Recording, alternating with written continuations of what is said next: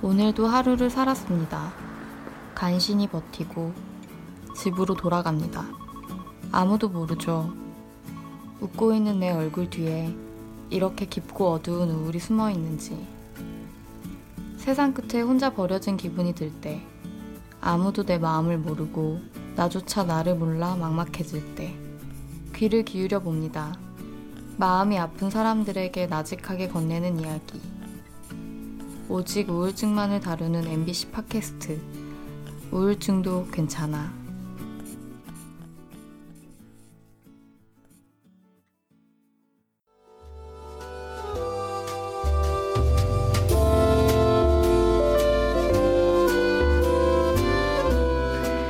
밤길을 걸으며 누군가와 함께 나지막이 불렀던 노래들이 입가에 맴도는 밤입니다.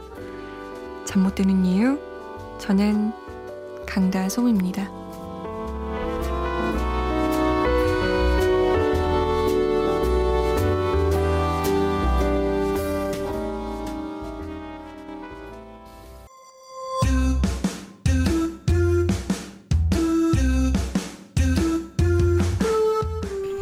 이거 뭐, 뭐 어떤 식으로 해?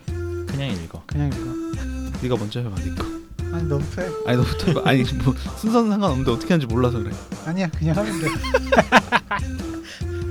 이거 그냥 다 나갈 것 같은데? 편집이 내가 해. 그래도 그냥 넣어줘.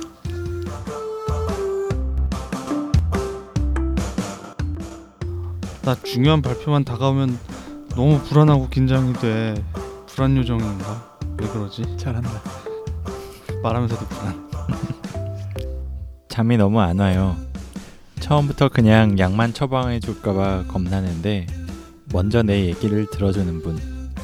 나른한 목소리의 상담자 선생님 만날 수 있을까요? 더 나른해진 것 같아 정신과 가면 양들의 침묵 한니발처럼 무서운 의사 나오는 거 아니죠 영화 배우처럼 잘생긴 그런 선생님 어디 없나요?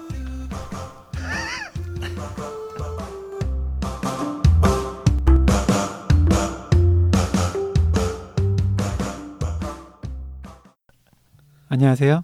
젊은 정신과 의사들이 하는 은밀하고 솔직하고 자상한 정신건강과 마음 이야기 뇌부자들입니다. 저는 오늘 사회를 맡은 허규영입니다. 자, 먼저 자기 소개하고 시작하도록 하죠. 예 불안 요정 손정현입니다 네, 나른한 목소리 윤희우입니다. 네. 저는 아까 소개 드렸으니까. 뭐 다시 해요 네. 뭐 저는 뭔가요? 우성 허규요 아, 그냥 넘어가자. 네. 아직 제목이 정해지지 않은 특집 3화? 음. 네, 특집 3화. 3화인데 제목이 아직도 안 네. 정해져 사연을 여러 개 모아 모아서 다뤄 드리는 특집 방송이죠. 그때 뇌부자들이 답해 드립니다. 뭐 이런 것도 했었던 음, 것 같은데 맞아요. 음, 너무 좀 식상한 제목인가 음, 싶기도 좋은데? 하고 괜찮죠? 괜찮네요. 네. 뇌답. 뇌답. 노답, 노노. 뇌답. Yes. 그렇게 하는 걸로. 네, 오늘은 네. 김정 선생님, 오동훈 선생님 없이 이제 저희 세 명이서 모여서 하게 됐는데요. 음. 그러게요 김정 선생님 온다고 온다고 하다가 결국 시간에 못 올 것 같아서 아, 네. 그래요. 네. 그럼 들어가 볼까요? 네, 뭐 네. 잡담은 어차피 다 잘려 나갈 것 같으니까 음. 네, 그럼 첫 번째 사연은 어, 불안 요정 손정현 선생님의 목소리로 들어보도록 하겠습니다. 네. 3월 달에 보내주셨던 그쵸? 네. 3월 3일에 3월 3일에 보내주셨던 네. 네, 청취자분의 사연입니다.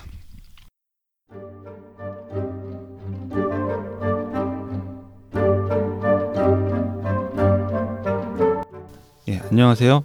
최근 정신적으로 힘든 시기를 보내던 중에 지인의 추천으로 팟캐스트에서 뇌부자들을 듣게 된 청취자입니다. 제 개인적인 고민 때문에 음, 스스로 너무 힘들어서 주변인들에게 상담을 받던 중에 전문가의 도움을 좀 받으면 마음이 더 나아질까 싶어서 이메일을 드립니다. 저는 24살 여대생입니다. 저는 아버지가 너무 싫습니다. 이것이 제 고민입니다. 아버지라는 말을 꺼내는 것도 저에겐 너무나 스트레스입니다. 그 사람은 네, 아버지를 음. 말씀하시는 거죠. 음, 그 사람은 제가 어렸을 때 매일 술을 마시고 집에 감정풀이를 하던 사람이었습니다. 저는 초등학교 고학년 때부터 항상 술에 쩔어서 어머니에게 감정풀이를 하는 그 사람의 목소리를 매일 들어야 했고 얼굴이 벌겋게 달아올라 눈이 풀려 있는 모습을 보는 게 너무 괴로워서 바로 방에 들어가곤 했습니다. 그 사람이 감정 풀이를 하는 가장 만만한 대상이 어머니였는데 어머니를 깎아내리고 무시하고 비웃고 마치 어머니가 자기보다 못한 사람인 것처럼 말입니다.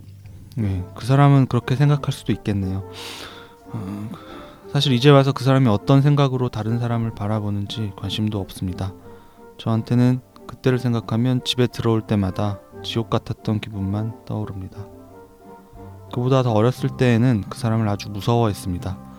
어머니가 제가 초등학교에 들어갈 즈음에 집 근처의 공장에서 일을 하시거나 부업을 하곤 하셨는데 그 사람이 집에 들어왔을 때 어머니가 집에 안 계시면 그 사람이 문을 걸어 잠그고 어머니를 아예 못 들어오게 했었던 기억이 납니다.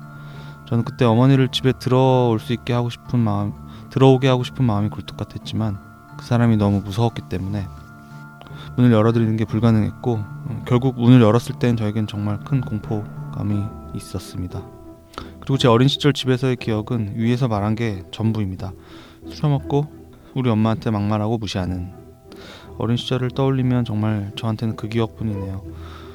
새벽부터 밤까지 하루 종일 학교에서 시간을 보내던 고등학교 시절에는 친구들이 가족 얘기를 할 때 저는 아무 아무 말 안 하고 듣고만 있었습니다.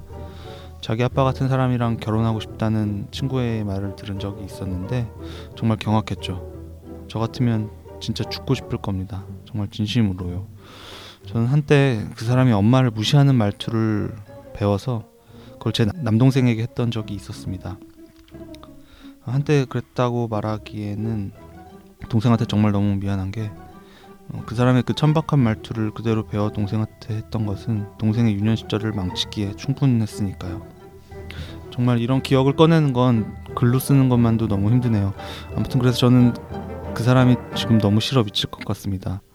집에 올, 들어올 때마다 그 사람 목소리를 들어야 되는데 그게 너무 고역이라 집에만 오면 귀마개를 끼고 있습니다.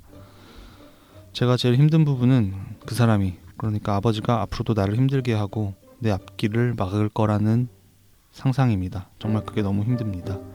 어떻게 하면 이런 피해망상 같은 생각에서 벗어날 수 있을까요?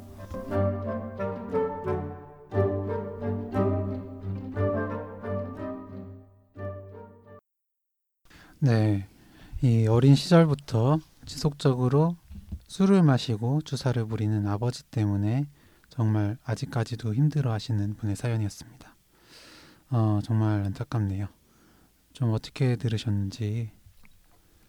네, 일단 호칭이 그 사람이잖아요. 아버지가 음. 아니고 네. 음. 뭐 집에 가면 무조건 기마개부터 끼신다는 거. 정말 아버지에 대해서 가지고 있는 이분의 그런 부정적인 감정들의 크기가 얼마나 큰지 보여주는 내용들이 많습니다. 사연 줄인 거잖아요, 또 그나마 음, 네, 그렇죠. 음. 생략을 한 건데도. 진짜 그 아버지에 대한 뭐랄까 분노 분노도 진짜 많이 큰 것 같은데 거기에 더해가지고 동생에 대해서도 굉장히 죄책감을 가지고 계시잖아요. 네. 그 사람의 말투를 내가 따라해야 하면서 동생에게 하고 그게 이제 동생한테 엄청난 좀 트라우마가 된 것 같다 라면서 내가 왜 그랬을까 하면서 죄책감도 굉장히 이야기를 하고 계신데 어, 그것도 사실 엄청 힘든 생각일 것 같아요. 내가 진짜로 싫어하는 그 사람인 건데 그분의 말투를 그분의 행동을 내가 따라했었다는 거 그것 때문에 남 누군가 가족을 상처를 줬다는 게 굉장히 그것 때문에 자책하는 것도 너무 많이 힘들 것 같고 진짜 계속 답답한 마음이 드네요. 그러면서 그렇게 학대를 당할 때 그 학대를 한 상대의 성격 특징을 네. 음. 자기 안에 내재화 해버리기가 쉽잖아요. 그렇죠. 음. 공격자와의 동일시라고도 저희가 네. 전에 방송에서 얘기한 적이 있는데 이게 사실 이렇게 오랜 기간 동안 정서적인 학대를 당하다 보면 당연히 생길 수밖에 없는 건데 이분은 그걸 좀 이렇게 명확하게 인식을 하는 순간이 있으셨던 거죠. 동생한테 음, 그게 음. 나오는 과정에서 음, 당연히 자책하고 좀 절망하셨을 것 같고요. 음. 네, 진짜 정말 본인은 살기 위해서 어떻게 보면 그렇게 나왔던 부분인데 저지간까지 갖고 계신 것이 오히려는 더욱 아버지에게 어, 이런 부정적인 감정을 느끼게 만드는 게 아닐까라는 생각도 듭니다. 어, 손정 선생님이 아까 어, 얘기했던 것처럼 사연의 일부를 줄인 거잖아요. 음, 근데 이제 진짜 아버지의 그 양육 방식이 진짜 보통이 아니었어요. 정말 인터넷 댓글들처럼 부모 자격 시험을 통과한 사람만 육아할 수 있도록 해야 된다라는 생각이 들 정도였죠. 음, 음. 그렇죠. 어, 사연자분께서는 앞으로도 그 사람, 그 아버지가 나를 힘들게 하고 내 앞길을 막을 거다라는 걱정을 말씀하셨죠. 피해 망상이라고까지 표현하실 정도였는데 이 부분에 대해서 어떤 조언을 드릴 수 있을까요? 사실 요즘에 네, 워낙 진짜 이야기를 많이 하는 것 중에 하나가 저희도 뭐 방송에서도 많이 다뤘지만 트라우마, 뭐 컴플렉스 트라우마 음, 이런 이야기들 많이 했잖아요. 학대와 그걸로 인해서 뒤에 남은 어떤 내 마음의 고통이라든지 네, 이런 이야기들을 많이 했는데 사실 그런 이야기를 하면서 그래서 남은 후유증에 대해서는 얘기를 많이 했는데 그 다음에 대해서는 사실은 그다지 많이 이야기를 못 했었던 것 같다는 생각이 들어요. 그리고 그래서 사실 진료실에서도 많이 듣는 얘기거든요. 내가 이런 이런 삶을 살았는데 음, 그래서 내가 달라질 수 있는 거냐? 나는 뭐 예를 들어서 이분이 24살이라고 그러셨는데 그러면은 음. 어렸을 때부터 치면은 한 기억나는 것만 해도 한 20년 가까이 시간이 될 거란 말이에요. 그렇게 오랜 기간 동안 나는 두려웠고 우울했고 무서웠고 이런 환경에서 계속 자라왔는데 그게 정말 바뀔 수 있는 거냐? 나는 그냥 인생이 계속 우울했다. 내가 달라질 수 있는 거냐? 그거를 계속 물어보세요. 그래서 참 뭐라고 한마디로 대답을 해드리기가 참 어려울 때가 많았어요. 근데 달라지긴 달라지거든요. 분명히 달라져요. 그 순간순간의 삶이나 기분이나 이런 것들은 달라지는데 한편으로는 비슷한 자극을 또 받았을 때 또 과거로 돌아가는 그런 경험을 계속 반복을 하기는 하죠. 그러면서 상당히 고통스러워 하시지만 그래도 전체적으로 보면은 달라지는 분들을 많이 보기는 했었거든요. 그래서 그런 이야기를 해드리긴 해드리지만 또 각각 개인한테는 그런 일반적인 이야기들이 또 너무 좀 와닿지 않고 그런 분도 있고 참 쉽지만은 않은 문제인 것 같아요. 네. 저는 그 플래시백, 플래시백이라고 있잖아요. 그러니까 마치 이제 자동차 사고를 크게 겪은 사람이 그런 뭐 자동차만 봐도 이제 과거 그때의 트라우마가 떠오르면서 힘들어지는 그런 재경험하는 그런 거 네. 말씀드리는데 이분께는 과거의 그 아버지의 그 기억이 과거가 아니라 마치 현재처럼 계속해서 반복될 것 같아요. 왜냐하면 집에만 들어오면 아버지의 목소리가 들리잖아요. 음, 네. 계속 이제 이어폰을 끼고 귀마개를 끼면서 이제 버티고 계시다고 했는데 어쨌든 계속해서 그 자극을 받으면 어쩔 수 없이 트라우마를 재경험하는 것처럼 계속해서 힘들 수밖에 없겠다라는 생각이 들거든요. 음, 윤희 선생님 말씀하신 것처럼 이제 트라우마를 다루는 것도 필요하지만 저는 이렇게 힘든 상태라면 일단 집에서 좀 나와야죠. 예, 나와야 되지 않나? 음, 라는 생각이 듭니다. 음. 저는 그 부분 먼저 물어보는 것 같아요. 음, 환자분들이 이런 얘기 하시면 음, 나올 수 있는 사정이 되냐? 그렇죠. 맞아요. 경제적으로나 뭐 다른 음. 부분. 예를 들어 뭐 학대가 정말 아직까지 어머니에 대해서 심하다고 하면 이 음. 따님 입장에선 걱정될 거 아니에요. 그렇죠. 또 음, 자기가 피해 버렸을 때 어머니에게 더 집중될 그 폭력적인 모습들이 그런 부분을 고려했을 때 어쨌거나 피할 수 있다고 하면 피하는 게 일단은 제일 허경 얘기대로 네. 음, 어, 가장 시급한 좀 문제 해결의 시작이 아닐까 싶네요. 그러니까요. 같이 있으면서 힘든 부분을 면담해서 다룰 수도 있지만 너무 힘든 과정일 것 같아서요. 그렇죠. 불이 계속 탈 만한 그 기름이 계속 들어가고 있는데 음, 불을 음. 아무리 끌려고 해봤자 뭐 소용이 없을 테니까요. 음, 근데 또 그런 이야기도 많이 듣는 것 같아요. 방금 이야기한 것처럼 내가 여기를 벗어나면은 남은 사람들한테 나한테까지 쏠리던 그 어떤 음. 아버지의 폭력이 지금은 나랑 뭐 어머니, 동생 이렇게 세 명한테 3분의 1로 하던 게 반반으로 나뉘어서 나는 빠져나가지만 나머지 사람들이 더 고통을 받을까봐 그게 또 죄책감이 든다고 음, 네. 하면서 망설이시는 분들도 많이 봤는데 네. 그럴 때도 참 대답을 하긴 쉽진 않았었던 네. 것 같아요. 그런데도 불구하고 어쨌든 그래도 지금 본인을 위해서라면 나와야 된다라고는 계속 저도 말씀을 드렸던 것 같아요. 네. 나올 수 있으면 뭐 사정에 따라 다르기는 하겠죠. 이분은 대학생이라고 하셨는데 뭐 지금 집에 계신 거 보면은 집에서 통학을 하시는 그런 상황인 것 같아요. 그게 그 상황에서는 딱 벗어나기 어려울 수 있어도 뭐 이를테면은 직장을 구한다든지 뭐 이럴 때 약간 그런 핑계로라도 떨어질 수 있는 그런 걸 한번 같이 고민해 본 적도 많은 것 같고요.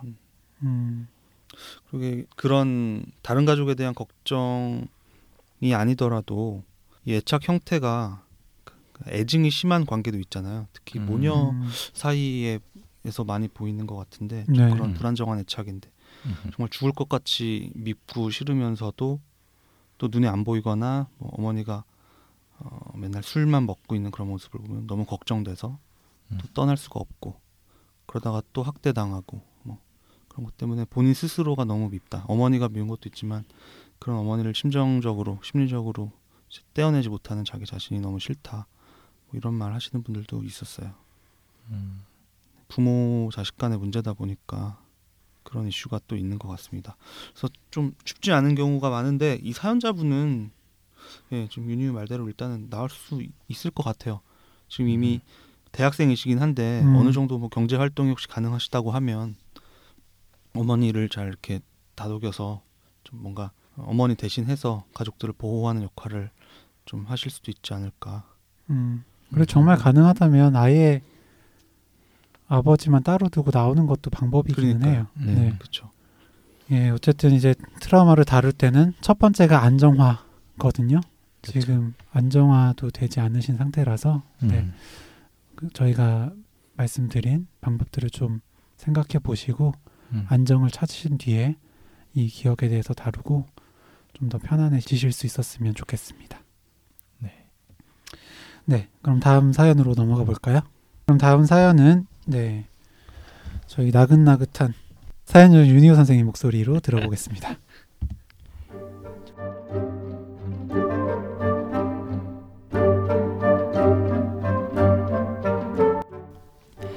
안녕하세요.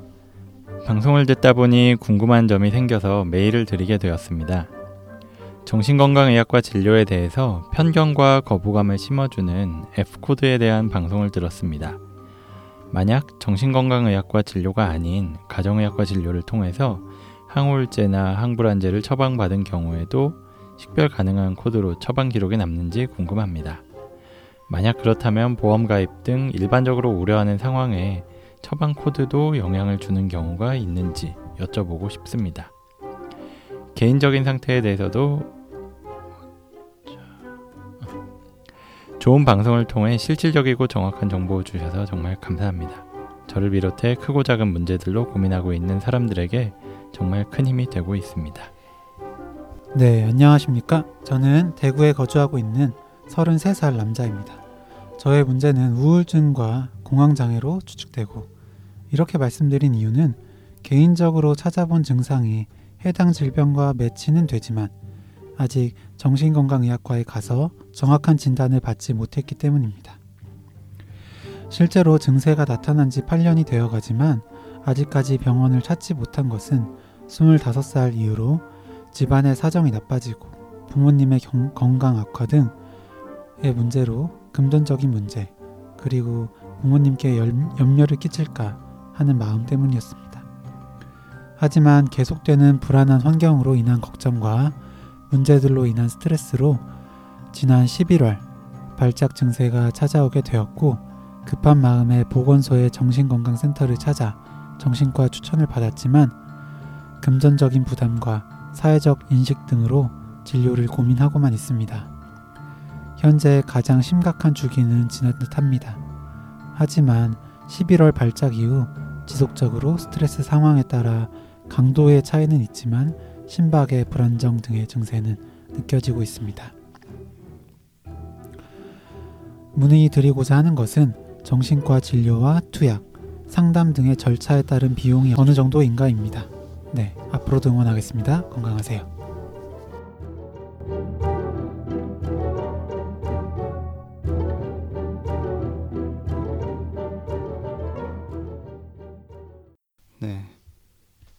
이 이번에 이 메일 사연자분께서는 가정의학과 정신과가 아닌 곳에서 정신과 진단으로 진료받고 처방 받으실 경우에 어떤 불이익이 있나 어떻게 처리되나에 대해서 여쭤보셨는데 저희가 명견만리라는 그 KBS에서 하는 그 다큐멘터리 프로그램에 F 코드의 역설이라는 주제의 방송에 출연을 했었죠. 저희 방송 저희 팟캐스트에서도 F 코드 이야기를 몇 번 말씀드렸었고 음, 간단히 좀 답변을 해주실까요? 음, 네 일단 코드에 대해서 말씀을 드릴게요. 가정의학과에서 진료를 보시더라도 항우울제나 항불안제 등을 처방 받을 때 받으실 때 이제 정신과 약물을 사용할 때에는 그에 맞는 진단병이 들어가야 되죠. 네. 예, 음. 그러다 보면은 당연히 F 코드는 붙게 되고요. 네. 저희가 이전 방송에서 말씀드렸던 건 어, 그 정도로 정신과에 대한 두려움이 커서 가정의과에 입원한 뒤에 협진 방식으로 정신과 진료를 보는 분도 계시다 라는 사실 자체를 좀 말씀드린 거지 그게 좋은 방법이라는 것은 아니었어요. 네. 맞아요. 그게 어디 의원에서 진료 받냐 보다도 네. 혹시 나중에 뭔가 진료 기록에 조회가 어, 하, 들어가게 되면 그 음. 코드 자체 진단명이 중요한 거죠. 그건 뭐 저희 과만 그런 게 아니고 음. 다른 과도 바, 다 마찬가지일 네, 거고요. 네. 근데 이제 정신과 진, 진단명은 다 F 코드로 돼 있어서 계속 F 코드의 문제로 말씀을 드렸던 거고요. 음. 음. 그래서 워낙 걱정하시는 분들이 많아가지고 정확히 다시 한번 말씀드리고 싶은 게 일단 진료 기록은 절대로 외부로 넘어가지 않아요. 절대로 외부로 넘어갈 수가 없고 음, 네. 큰일 나죠. 그렇죠. 이거는 뭐 의료법으로 명확히 금지가 돼 있는 사항이고 본인이 원치 않는 상황에서는 어떤 누구도 마음대로 볼 수는 없죠. 네. 음, 음. 심지어 뭐 가족분한테도 만약에 의무 기록에 대해서 요청을 한다 이러더라도 뭐 본인의 위임장, 동의서, 뭐 가족관계 증명서 이런 온갖 서류가 다 필요하니까 네. 음, 절대로 마음대로 누가 볼 수는 없고요.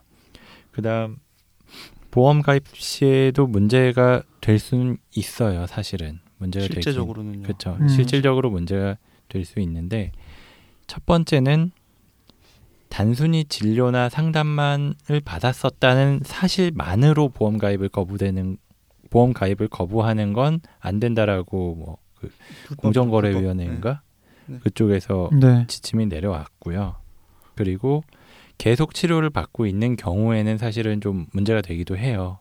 근데 그거는 단순히 정신질환뿐만 아니라 어떤 질환이든 마찬가지거든요. 이를테면 고혈압이 있는 경우에 뭐 네. 당뇨병이 있는 경우 아니면 다른 만성 질환이 있는 경우에 꾸준히 치료를 받고 있는 중에는 가입이 좀 거절이 되거나 아니면 치료가 완료된 다음에 어느 정도 안정이 됐다 싶을 때 음. 가능한 아니면은 그 질환을 제외한 어떤 특정한 질환 뭐 이를테면 안과 질환이 있으면 안과를 제외한 나머지 영역에 대해서만 보험이 되는 인정이 되는 음, 이런 식으로 가입을 하는 경우도 있거든요. 음. 그래서 당장 지금 치료를 받고 계신 분들이라면은 물론 불이익이 생길 수도 있지만 그거는 어떻게 보면은 보험으로서는 당연할 수도 있는 거고 네. 다만 치료를 한번 받았다, 뭐 상담을 한번 받았다는 것만으로는 절대로 이게 거부가 될 수는 없다라는 것. 그리고 의무 기록이라는 건 보관 시한이 끝나고 나면 모든 곳에서 삭제가 되기 때문에 치료가 끝나고 충분히 시간이 지난 다음에 나중에 새로 보험을 가입할 때는 그때는 절대 문제가 될 수 없다라는 것도 말씀드리고 싶습니다. 네, 잘 정리를 해주셨네요. 아예 보험 청구를 안 해서 완전히 기록이 안 남는 그 음. 일반 진료 를 요청해서 보시는 분들이 계신데요. 네. 좀 안타깝기는 해요. 금액이 뭐 최소한 서너 배 이상 그렇죠. 그렇죠. 음. 네. 보험에서 커버해주는 금액을 본인이 다 부담하시게 음. 되면 네, 그래서 뭐 저희로서는 그러니까 병원 입장에서는 이득이 되는 게 하나도 아니고 맞아요. 오히려 음. 청구할 네. 걸 못하는 경우도 있고 한데 음. 괜히 또 죄송한 마음이 들기도 하고요 저희 그렇죠. 입장에서 그 두 번째 사연에서 실제적인 투약 상담에서의 어떤 비용을 여쭤보셨는데요 이거는 답변 드리기가 좀 쉽지는 않을 것 같아요 네. 음. 병원마다 뭐 병원의 규모마다 또뭐 어떤 정책마다 다 다를 수 있어서 좀 민감한 부분이에요. 그래서 좀 이 사연에 대한 답장을 드리기가 안 그래도 좀 힘들겠다 생각은 했는데 기왕 얘기가 나온 김에 저희가 좀 얘기를 드려보는 게 좋을 것 같아요. 음, 네. 워낙 전 사실 워낙 그 사- 질문 메일도 많이 왔었어요. 네, 그렇죠. 음. 네. 많이 왔었고 이번에 해시온 책 읽지라 거기서 하- 했던 이제 인터뷰에서 음, 음, 음. 저는 말씀을 드리기는 했었거든요. 네. 음. 네, 근데 사실 그거는 이제 저희 병원이나 저희 같이 하는 이제 동기들 병원은 그 정도 수준이고 사실 음. 병원에 따라서 많이 다르기는 합니다. 음, 음. 네. 그래서 사실 워낙 이게 뭐 민감한 문제라고 하는 게 저희가 뭐 이걸 감추려고 한다든지 그런 거는 아니고 네, 정현이가 말한 대로 병원의 규모에 대해서 뭐 의원이냐 병원이냐 종합병원이냐에 따라서도 조금씩 비용은 다르기도 해요. 네. 그리고 또 병원에 가서 상담을 하는 뭐 시간에 따른 비용이 다를 수가 있고 네, 아니면은 검사를 하는 어떤 검사를 하느냐에 따라서도 다를 수가 있고 간 기본적인 평가나 이런 것들에 따라서 조금씩 비용이 더 붙기는 해요. 붙을 수가 있고 그 다음에 약제 같은 경우에도 약에 따라서 가격이 다르거든요. 네. 어떤 약은 뭐 정말 몇십 원짜리 약부터 어떤 약은 몇백 원, 몇천 원씩 하는 약도 있기 때문에 하나에 천 원 넘는 약도 있죠. 네. 그렇죠. 네. 음, 그렇기 때문에 가격이 다르고 다만 또 의료 보험이 적용이 되면서 그 중에서 본인이 부담해야 될 거는 뭐 40%다, 몇 프로다 이렇게 내용에 따라서 그 비율이 다르기 때문에 정확하게 뭐 처음에 진료를 보러 가면 얼마가 됩니다라고 말씀을 드릴 수는 없어요. 워낙 다 다를 수밖에 없기 때문에. 음, 근데 일반적으로 말씀을 드리면은 어 뭐 일반적이라고 하긴 좀 그렇고 저희 병원 같은 경우에는 초진일 경우와 재진일 경우 또 달라요. 이건 뭐 나라에서 정해진 거고. 네, 초진 같은 경우에 보통 한 2, 3만 원 사이 그 정도가 나왔었던 것 같고 뭐 재진의 경우도 약을 뭐 며칠을 타가시느냐 아니면 상담을 얼마를 하느냐 음, 몇 분을 하느냐 요거에 따라서 차이는 나지만 초진 비용보다는 덜 들어가는 게 맞고요. 근데 워낙에 뭐 병원마다 좀 더 정밀 검사를 초반부터 하는 경우도 있어요. 그런 경우에는 좀 더 비용이 더 올라갈 수가 있고 아니면은 뭐 상담 시간이 짧거나 아니면 검사를 별로 하지 않거나 그러면은 좀 떨어질 수도 있고요. 네, 그 사실 보험 진료 비용은 그다 정해진 거라서 음, 뭐 병원에 따라서 임의로 책정할 수가 없는 부분이잖아요. 맞아요. 약가도 그렇고 음. 결국엔 이제 비급여 그런 심리 검사 비용에서 음. 차이가 나는 거일 텐데 음. 음, 너무 이건 정말 병원마다 그리고 의원마다 달라서 그렇죠. 일반화하기가 힘들 것 같은데 네. 어, 확실한 건 음. 한방 정신과는 비급여가 많더라고요. 거의 100% 맞을 거예요. 여러 가지 저희가 환자분들한테 듣는 얘기들 그리고 음. 다른 경로로 듣는 얘기들 보면 근데 어떻게 비급여를 측정을 하죠? 다 정해져 있는 거잖아요. 잘 모르겠어요. 약제에서 아, 약에서. 어. 비용을 더 저희보다는 한 거의 몇 배 가까이 내시는 것 음. 같던데 편집 잘해야겠네요. 네. 사실 이제 심리 평가 그러니까 2시간 반에서 3시간 정도 임상, 임상 심리사 선생님이랑 하는 음, 그런 정밀 심리 검사. 네, 정밀 심리 검사, 심리 평가가 있어요. 그 검사를 하지 않는 이상은 초진에서 아무리나 많이 나와도 3만 원 넘기가 사실 쉽지가 않죠. 네. 음. 이것저것 뭐 가족 면담하고 뭐 네. 들어가도 뭐 그러면 4만 그렇죠. 원 안쪽이겠죠. 네. 제가 이제 40분 면담하고 40분 이상 면담하고 설문지 하시고 이제 하면서 이제 증상 체크하고 음. 네. 진찰료에 초진 진찰료에 약값까지 다 받아 가셔도 2만 7천 원 정도 음. 내시는 음. 것 같거든요. 음. 그죠? 물론 이제 검사를 추가하면 더 나오는 거고. 근데 그렇죠. 그 설문 검사의 개수에 네. 따라 좀 다르죠. 그렇죠. 네. 거기에 따라 다를 수도 있고 뭐 가격에 따라서 좀 차이가 그렇죠, 날수 그렇죠. 있는데 네. 그러니까 아무튼 선생님 뭐 처음 진료를 보러 갔는데 뭐 10만 원, 20만 원, 30만 원 뭐 이렇게 얘기를 하면은 좀 의심이 돼요. 제 지인이라면 다른 음. 데 가라고 하겠어요. 이건 뭐- 네. 이거는 뭐 제 생각이니까. 음. 물론 뭐 필요한 검사를 처음부터 하는 경우도 많죠. 많이 있기는 소아 한데 쪽은 좀더 예, 다른 것 음. 같아요. 소아 음. 쪽은 확실히 조금 더 그런 정밀 검사가 처음부터 그렇죠. 필요한 경우가 네, 많은 것 네. 같더라고요. 음. 네, 여튼 병원에 따라 다르지만 생각만큼 그렇게 음, 비싸진 않다. 네. 근데 아 참 이전에 진료 보시고 최근에 진료 안 보신 청취자분들께서는 네. 어 그렇게 싸단 말이야 하실 수 있는데 아, 네. 이제 올해 7월부터죠. 네, 네. 2018년 7월 1일부로. 네, 네. 음. 이 전체는 아니고 이 정신요법료에 대해서 본인 부담이 음. 네. 전체 그러니까 많이. 줄어들었죠. 10분 상담료가 원래는 예를 들어서 만 원이었으면 예전에 3천 원, 4천 원 내시던 게 지금은 천 원만. 내시게 네. 음. 그렇게 바뀌었고 나머지 나라에서 부담을 해주니까 네, 네. 그렇죠. 네, 더 부담이 네. 줄어들었다고 할 수 있죠. 음. 그 외에 뭐 약가나 그런 부분들은 변하지 않은 부분도 있긴 음, 하지만 맞아요. 어쨌거나 확실히 줄었다라고 하는 거. 네, 오늘은 사연 두 가지 다뤄봤는데요. 네, 다소 좀 두서가 없었던 것 같지만 네. 저희의 이, 어, 말씀드린 조언이 사연자분들에게 늦었지만 꼭 도움이 됐으면 좋겠습니다. 네, 그럼 저희 노답, 노노, 뇌답, Yes. 뇌부자들이 답해드립니다. 네, 것으로 마무리하고요. 다음 시간에도 똑같이 뇌부자들이 답해드립니다.로 돌아오도록 하겠습니다. 네, 감사합니다. 감사합니다. 감사합니다.